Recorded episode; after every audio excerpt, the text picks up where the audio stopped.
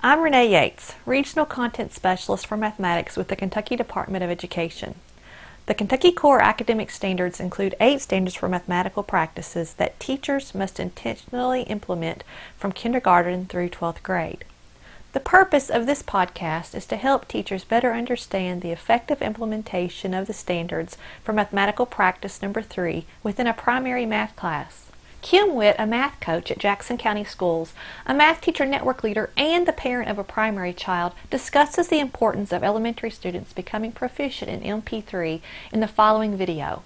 When you're able to communicate how that you solve a problem and you are able to communicate verbally how you go through a process of finding an answer, I think, again, that moves you to a deeper understanding. It internalizes it not only um, for you, but when someone else is listening to you talk through the process that you went through to get to an answer, I think that helps um, the person who's listening as well as the person who is who is going through that process themselves. One thing that our district has tried to do um, has been to try to provide professional development for teachers in how to create more student-centered learning environments so that kids have that time to interact with Um, each other, and that the teacher has time to interact one-on-one, to listen to the kids um, defend answers.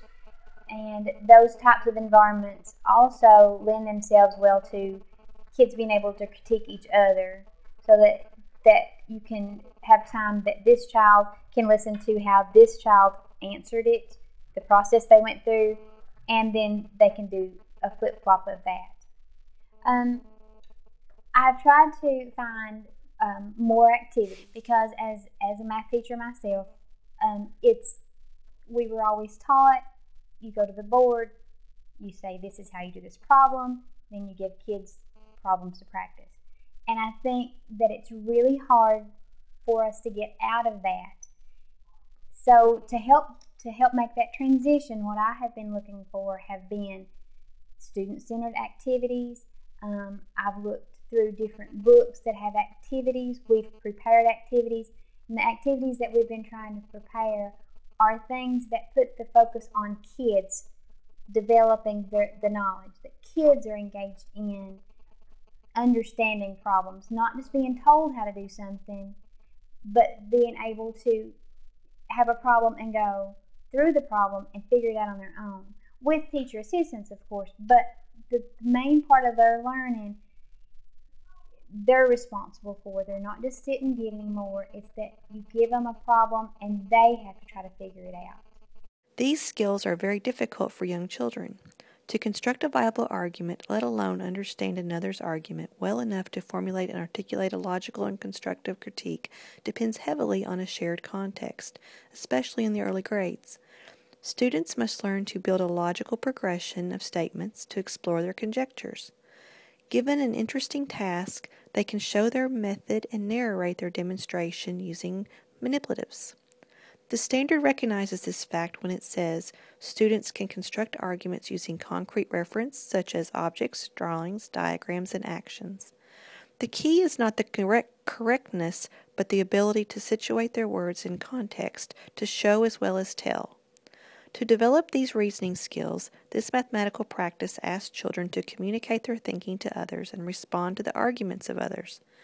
Some tasks should require manipulation of data, so students can take into account the context from which the data came from. Problems that can be solved with only one fairly routine step give students no chance to assemble a mental sequence or argument, even non-verbally. The inclination to justify their conclusions also depends on the nature of the task. Certain tasks naturally pull children to explain. Mathematically proficient students are able to compare the effectiveness of two arguments and determine which may be correct and which may be flawed. Students are constantly searching for different ways to solve problems, and through successful collaboration should be exposed to a variety of problem-solving methods by their peers. And finally, skill at communication or justification to others comes from having plentiful opportunities to do so. The way children learn language, including mathematical and academic language, is by producing it as well as by hearing it used.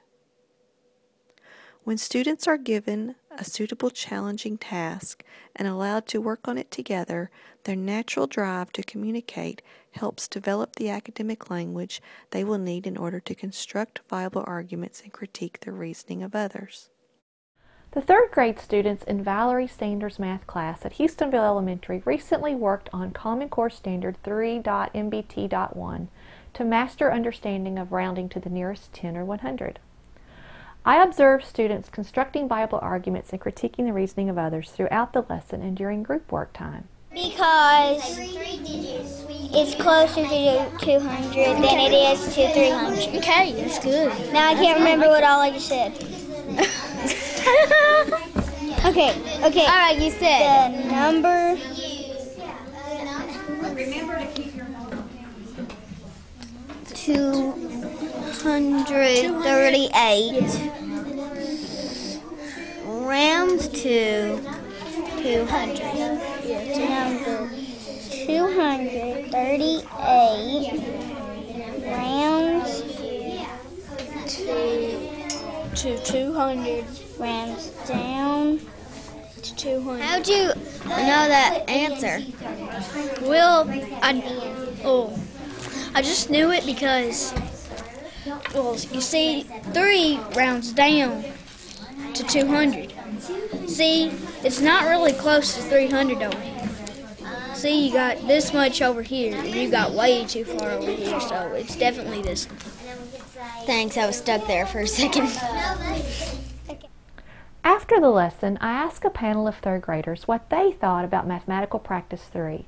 Today, I saw you all do a group work problem on um, rounding with each other, yeah. And I noticed that you all were really using your, your skills in critiquing the reasoning of others and helping each other out. So why do you think it's important for you to be able to explain the way that you answer math problems to each other? Well, maybe they don't know math that good, and maybe we can help them with a strategy or tell them a strategy that they may need to do in regrouping or subtracting or even adding. Okay. Even sharing your answers, like if, like if they say, um, oh, I think it's like one hundred thirty-nine over here. Well. And, and you have a group of like four, or that might be the wrong answer, but you might have the right answer and help them out. You can say, well, I don't know, I don't agree about that. I think it's more three hundred nineteen. So now think about what is the hardest part of working in groups at third grade? Because sometimes you might not agree with their answer. So what do you do at times when you don't agree with, with a groupmate's answer? All of us are trying, you can look at the paper and try to figure out. Like go through the answer, even if you need to read it over again. Okay. Or yeah. What you could do is we could each say our answer and try to see which one, or we can use strategies or something like that. Okay. You could, uh, you could work it out and see what's the best, and then if it's rounding, you can go to the number line and figure it out, and you can measure with your fingers, you can do all that good stuff. So it's helpful then that even though you do disagree in a small group, that you try to work out the answer to, yeah. to what would be the best answer for the problem by listening to each other and explaining your thinking.